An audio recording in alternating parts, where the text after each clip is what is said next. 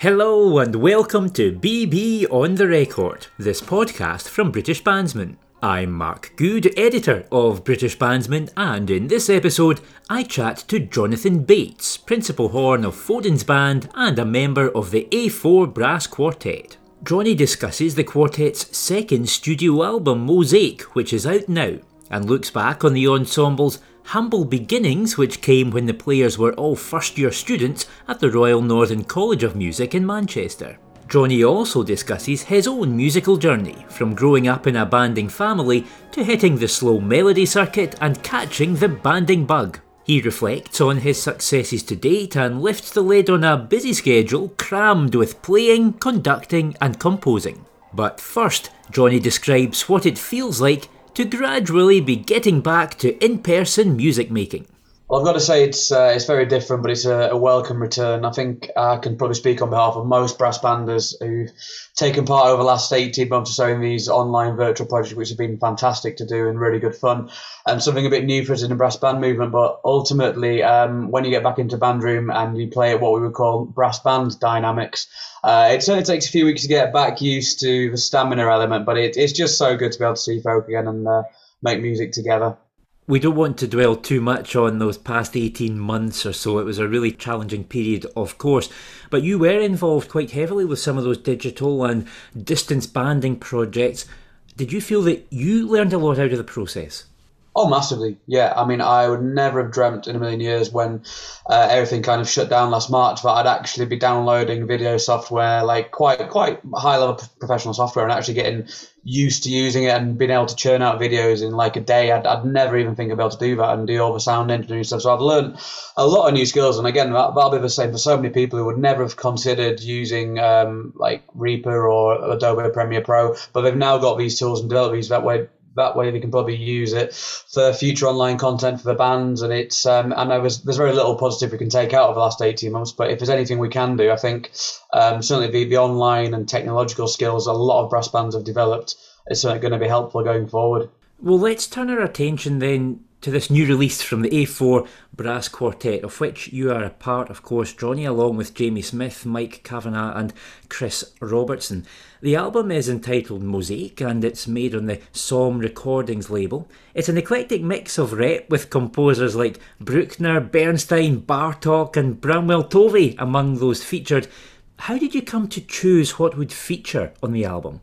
Well, I think a lot of it actually came down to what we recorded in our first album, which was Mists of the Mountains, um, about three or four years ago, because we wanted to kind of set out that we are a brass band ensemble made up of brass band players, but we don't want to tie ourselves down to the stereotype which is associated in the wider classical world, which is often quite wrong, in fact. But uh, you know, if you're going to kind of pitch yourself into a new market, you have to kind of go go along certain hoops. So our first album was entirely new commissions. The whole thing was um, quite substantial works. There was a lot of competition by people like Thomas Doss and Tom Harrold, various composers from outside of brass band movement as well. So it's quite a, a heavy album as, as far as we were concerned. But when you actually come to watch A4 in a concert, we, we obviously feature a couple of larger works, and there's, there's a couple of larger works on this album. You, you referenced Bramwell Tovey's street songs there. Um, and Daniel Hall's Black Dahlia. So there are there are bigger works in our concerts, but generally speaking, we we do present something to try and tick every box. You've got classical music, you've got new music. We want to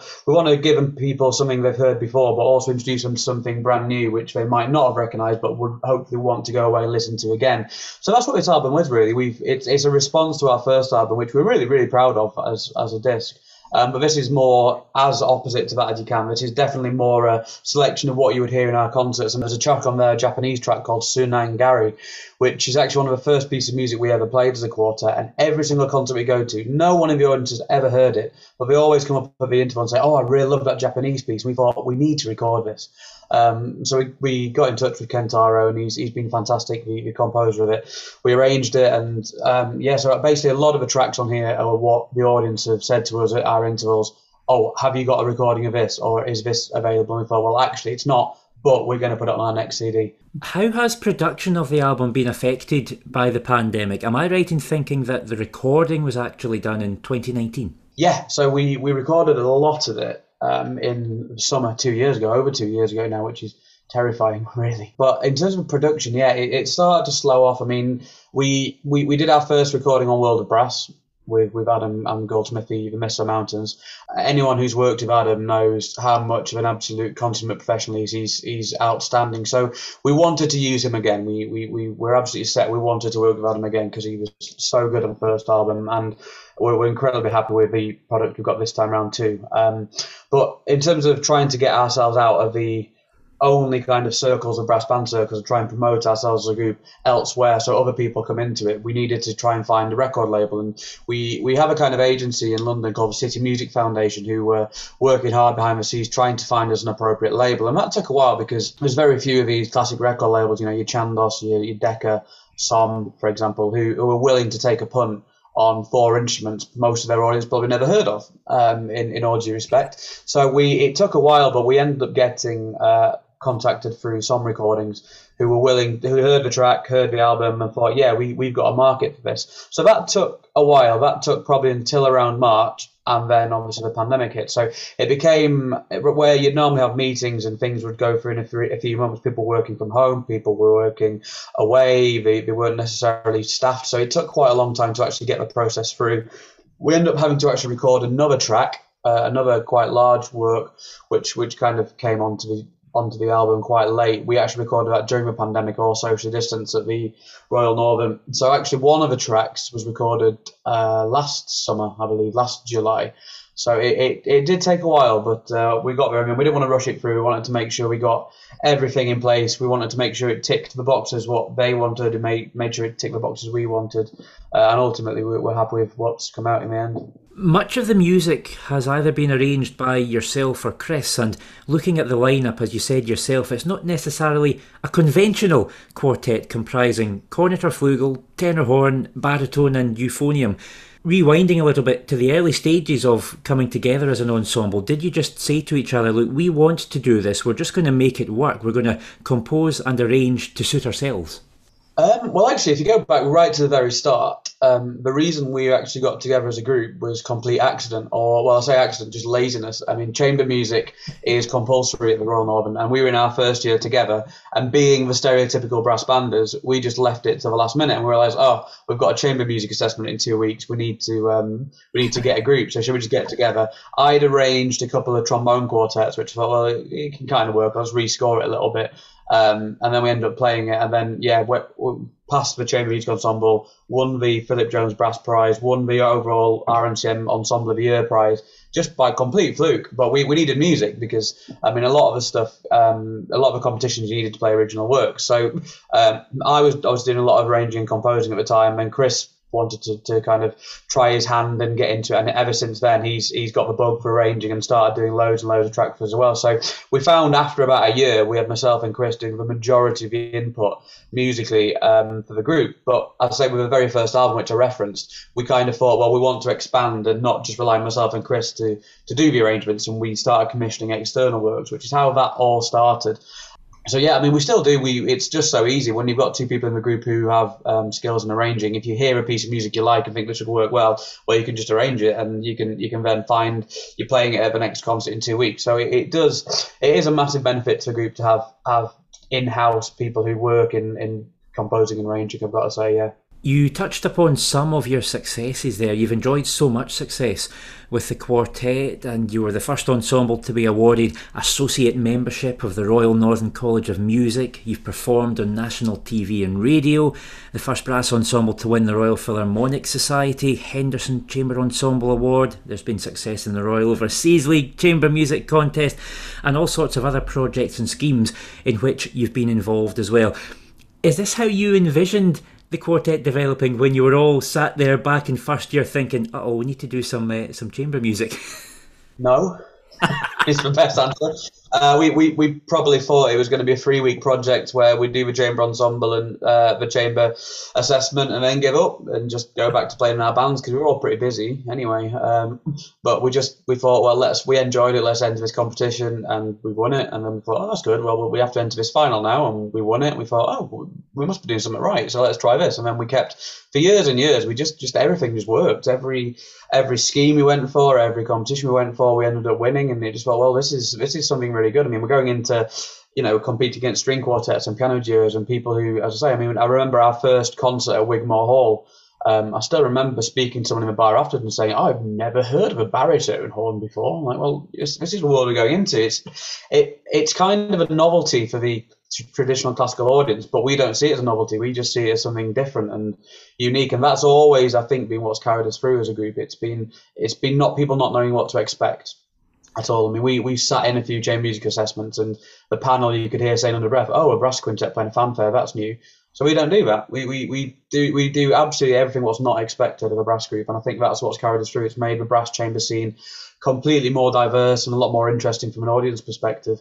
When you found yourself performing out with the strict brass band musical world, as it were, did you feel that you perhaps had to work a little bit harder to get the audience on board? I mean, we, we go to a brass band audience and we play probably about seven or eight pieces a half. Most string quartets, I mean, that's a massive generalization, I know, but a lot of classical music concerts, whether it's orchestras or chamber music, will play two or three major 20 minute, 25 minute long works, and that's your half, and then you go to the bar. So if you don't like it, you're stuck with it for 25 minutes. So that's one thing we've taken, and comparing is another thing. I mean, I, I still remember one of the first times we went down to London. We said, "Oh, whatever you do, don't compare. Just just have program notes." And like, why?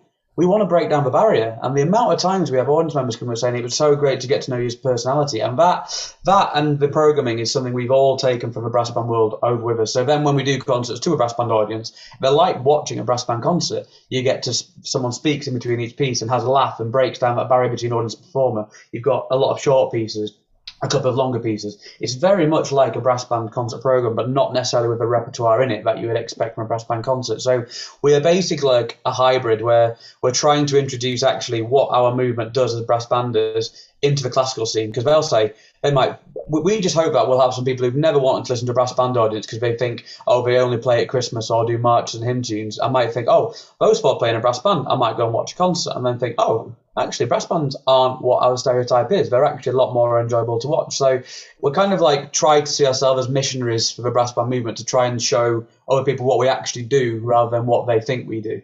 The quartet has these really strong ties with the Royal Northern College of Music. We chatted about the associate membership, and you also completed the prestigious International Artist Diploma in Chamber Music at the RNCM.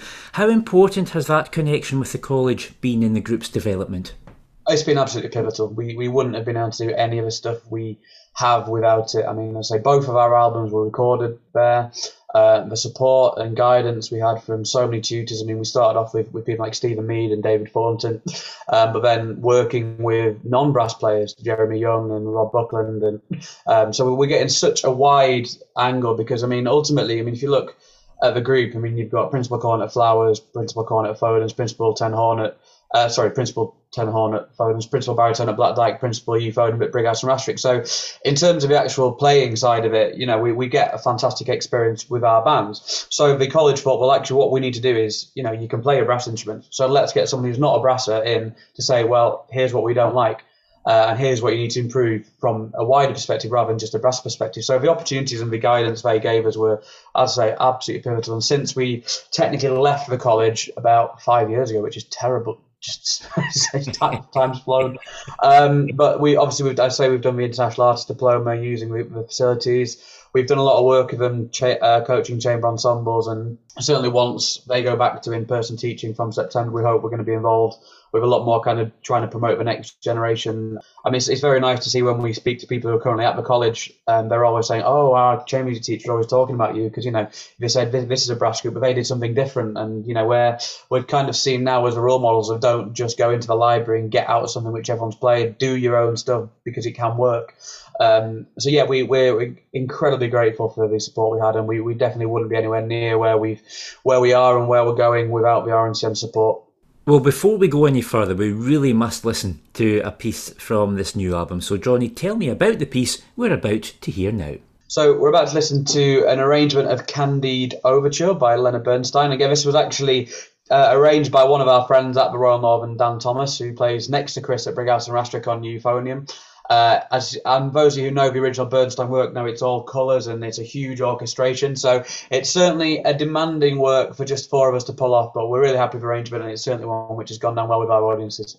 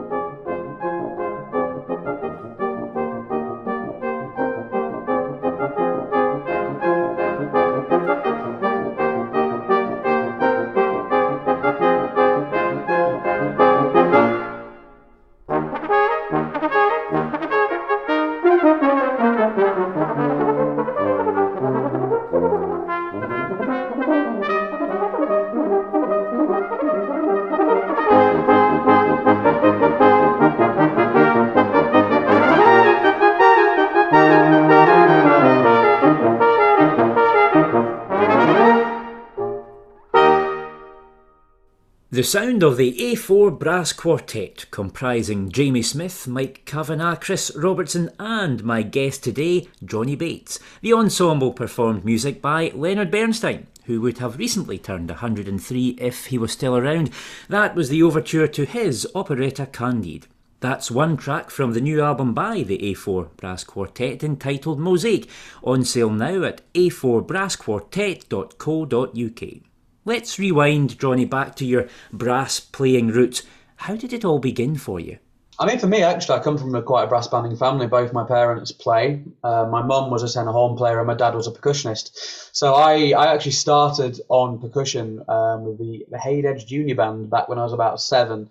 But I was I was quite a hyperactive child. I was quite hard to control, and uh, I think I got to about eight, and I decided it'd be a good idea to put my head through a bass drum skin. So I, I I think we kind of thought it might be best to take him away from these quite large and kind of dangerous percussion instruments and give him something he can't stick his head through. So I picked up my mum's tenor horn, moved bands to, to my local village band in Skelmanthorpe, their, their training band, and just loved it. And I, I, I my first teacher was, um, I'm sure someone people know from the old Grimethorpe days of a, a, trombone player called Lawrence Mann, who was my original teacher for, for many years. And I just caught the bug. I, I started entering a lot of slow melody competitions really getting into music from such a young age, I think, is very important. Rather than just playing the notes, actually getting into the words and stuff, and that that set me up really for life. So that's really how it started: slow melody competitions, um, junior bands, Happy Accident, and then just gradually moving through the youth band system. I was a member of both Elland Youth Band and the Sellers Youth Band before joining the Elland Senior Band, and from then on, just my, my senior band career kind of just developed as, as you would expect it normally would, um, quite rapidly through to Carlton Main, back in 2009, which is 12 years ago. Um, but yeah, so that, that's how it all started, really. In 2012, you became only the second tenor horn player to reach the televised category final of the BBC Young Musician of the Year. That followed two consecutive appearances in the final of what was then the BBC Radio 2 Young Brass Soloist in 2010 and 2011. How much did those experiences aid your progression and your development? Well, we were just a catalyst I would say. In all the arrangements you tend to play up until a certain level, it's just cornet and euphonium. And I thought, well, I want to be the tenor horn player who kind of pushes the instrument forward and gets it into a solo spotlight. I mean, I grew up listening to uh, Sheona White's Voice of a Tenor Horn album, and then the, C- the numerous CDs Owen Owen Farr was putting out, and I thought that's what I want to be like. So when I actually saw the tenor horn, you know, you can get to these finals, you can get on TV. I mean, like we were saying with quartet, the, the BBC, obviously Radio 2 Young Brass Soloist is quite brass band orientated, but the Young Musician of the Year is, is far from it. So I just thought, well, actually, yeah, I can do this on tenor horn. I can. So I kept pushing and pushing, and certainly gave a tenor horn a wider platform to be viewed as a solistic instrument. And I hope that's being carried on. We've seen quite a few tenor horn players now come through into these competitions as well. But yeah, I mean, ultimately, it, it, it was just a, a, run on the ladder, which was, was very pleased to to be a part of. But ultimately, was just just kind of pushing my drive to keep going forward and keep innovating. There were studies at Leeds College of Music and the Royal Northern College of Music, and you have this such an impressive banding CV, having performed with Black Dyke, Grimethorpe, Brighouse and Rastrick, Carlton Main, as you mentioned, and currently, of course, occupying the principal horn chair at Foden's. How do you look back on some of those experiences with the different bands? Were they each very different in terms of their general character and their musical styles?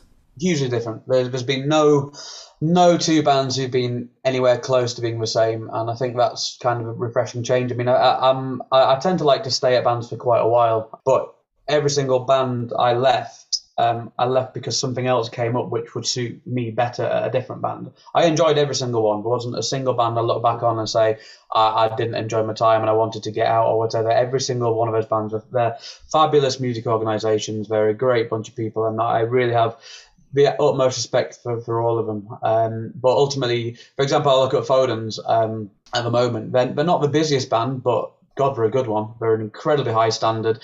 Um, they're they're not out every week. For example, when I was with Black Dyke and Grimethorpe, you know, you'd be out probably three out of four weekends every weekend, up and down the country, which was brilliant, fantastic audiences, great concert programs, uh, really good fun. But ultimately, you know, I I mean, I, I kind of reference it's scary that I was at Carlton Main 12 years ago.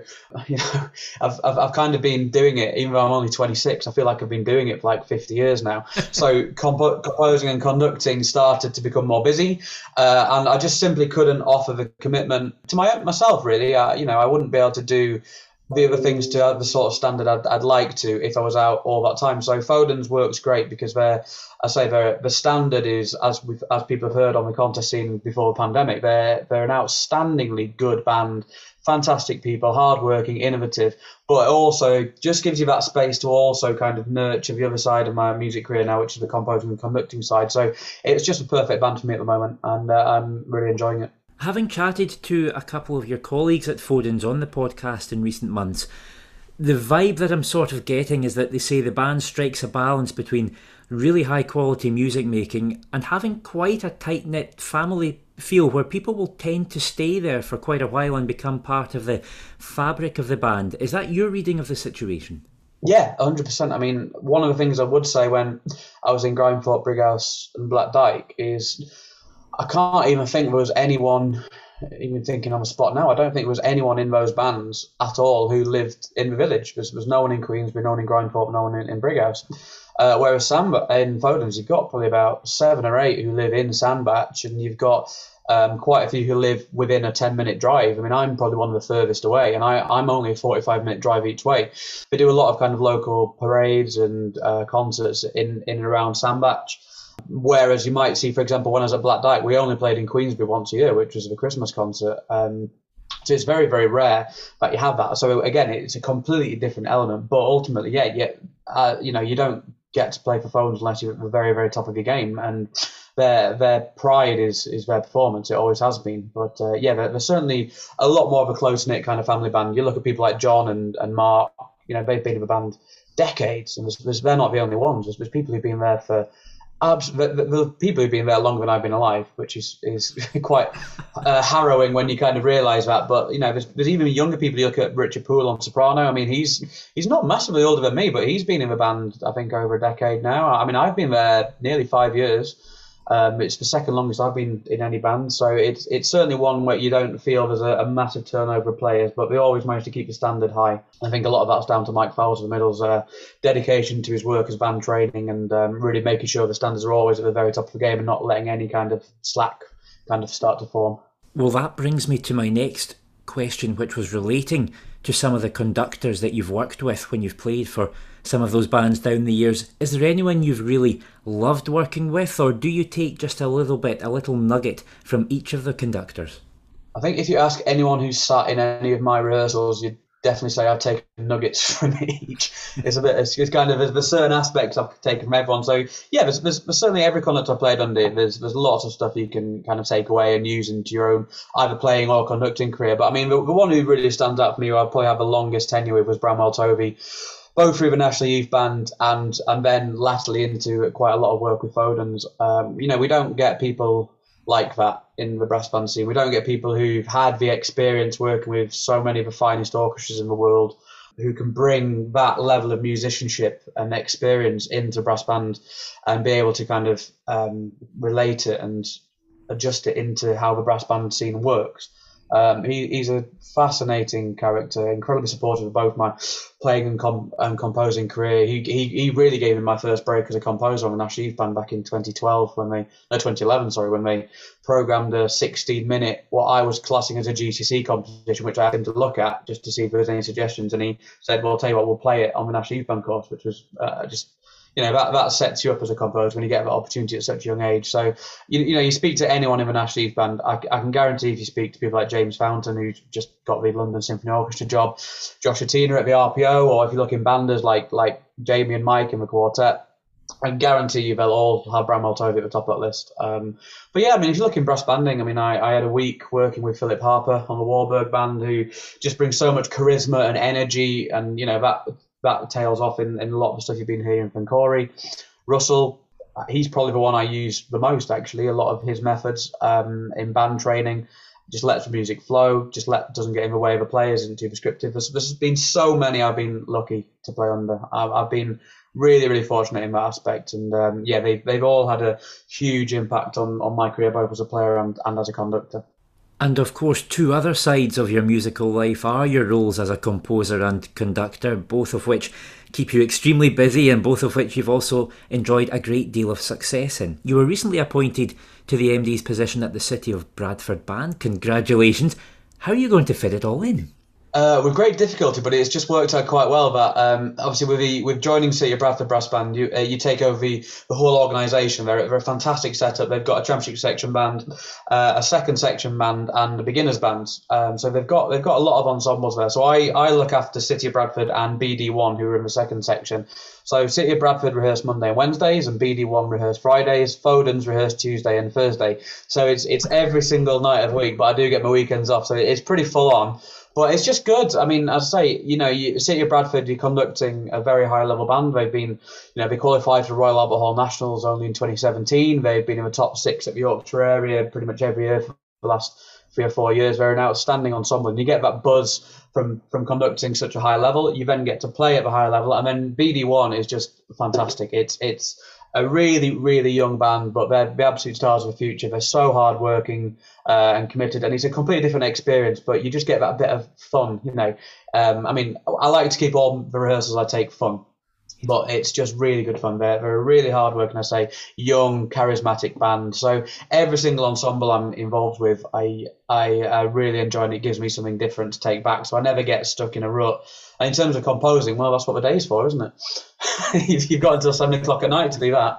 Uh, and then sometime between there, I, I, try and sleep and eat and do, do other stuff like that. But yeah, it's certainly Mondays and Fridays during the day I've got time to write. Um, and then Tuesday to Thursday I'm teaching in primary schools around Cheshire. So it's busy. Um, it's certainly going to hit me in the face when I get back in schools next week. And it's like, here's five nights a week and three days a week teaching. It's going to be, it's going to be a challenge. But once I get back into it, yeah, I'll never, you know, I'll never get bored. I'm sure you wouldn't have it any other way. Do you feel that at some stage the tenor horn might feature less in your musical life with the balance shifting towards more conducting and composing, or do you intend, certainly for now, to keep that multifaceted approach? Certainly for now, I want to keep all going. Um, you know, tenor horns formed, it's been my life since I started in brass banding you know, I I've got no intention of going away from Foden's. I absolutely love it twice a week. All the concerts, all the people I um, enjoy being a part. Obviously, the quartet we've spoken about are doing fantastic things. Um, so I have absolutely no intention of letting the tenor horn kind of drop away. But ultimately, yeah, I just I mean, look at people, ex, examples like Paul Lovatt Cooper is, is one of the finest examples. A, a fantastic percussionist, writer. He's also conducted Robert's Bakery Band you know, he he kept plates spinning, he kept three plates spinning, and then ultimately one of the plates, you know, as even professional plate spinners, one falls off at some point, uh, and you just I'm just to see which one it is. It could be any free. I, I can't see for the next sixty years me being able to keep all three plates spinning. It's just going to become too much mature. But whether the conducting work I be, get to enjoy less, or the composing work gets to enjoy less, or the tenor horn I get to enjoy less, one eventually I, I can see going by the wayside. But I just don't know which one it's going to be. That's going to depend on the amount of work which comes in. It's going to depend on the amount of time it takes up. Uh, and ultimately, yeah, it's that's not something I can plan for. That's just going to be something which takes a natural course at some point. But when I become when it becomes the point that I can't keep to the standards I expect of myself on one three, then that's probably one of the times that I'll let that go. Well, finally, Johnny, we're looking ahead, hopefully, to the return of major events over the coming months. How are you feeling? Some optimism as you look to the months ahead? I'm, I'm, I'm certainly optimistic about bands coming back. I really want this 18 months to give us something as a movement to look forward. I mean, I'd, I'd hate for the next 40 years having to look back on it just being 18 months where everything stopped and nothing happened, and then we came back and carried on as we were. I think we, we all know and we all looked before the pandemic that the brass band movement needed to do something different to attract new audiences, to attract new members, to stay relevant in the wider musical society. And I just really hope over the last 18 months, bands have been given the chance to see what can we do. We've got time off. What can we do? On organisations, people who pick test pieces, people who book halls, people who organise these major contests, what do we need to do to make this grow rather than shrink? And what I've seen post pandemic and what we're being promised, and I, I do sadly see quite a lot of people just going back to how we were and trying to keep things as they were and go back to the glory days of what we had before. But they weren't really glory days. You know, we were lacking on young players coming through. Uh, you know, diverse backgrounds from uh, whether it's female, whether it's ethnic minority. We weren't attracting these people, and it, it, I do see we're, we're not really changing. So my, my my optimism is that there are people now in this movement who are very strongly uh, feel strongly and very passionate about making sure we do move forward. There are more people than we ever had before the pandemic who are trying to make sure that happens. And my optimism is that they will be given the chance to to push our movement forward. But then we need the people who don't to give them the opportunity to do so. So I'm optimistic and pessimistic in equal values, but I, I just hope that across the next 12 months we'll see a big shift in the brass band movement or get into the 21st century. We've all got skills in technology and recording and video editing to make online presence better. We've got some fantastic young composers and players and uh, people from all different backgrounds contributed to movement and we just need to give them a platform rather than just saying here's what we've done for the last 40 years and it's worked for the last 40 years and we're going to stick with it so fingers crossed that in the next 12 months we're going to see a big change and the movement will start to become more appealing to people who aren't already in it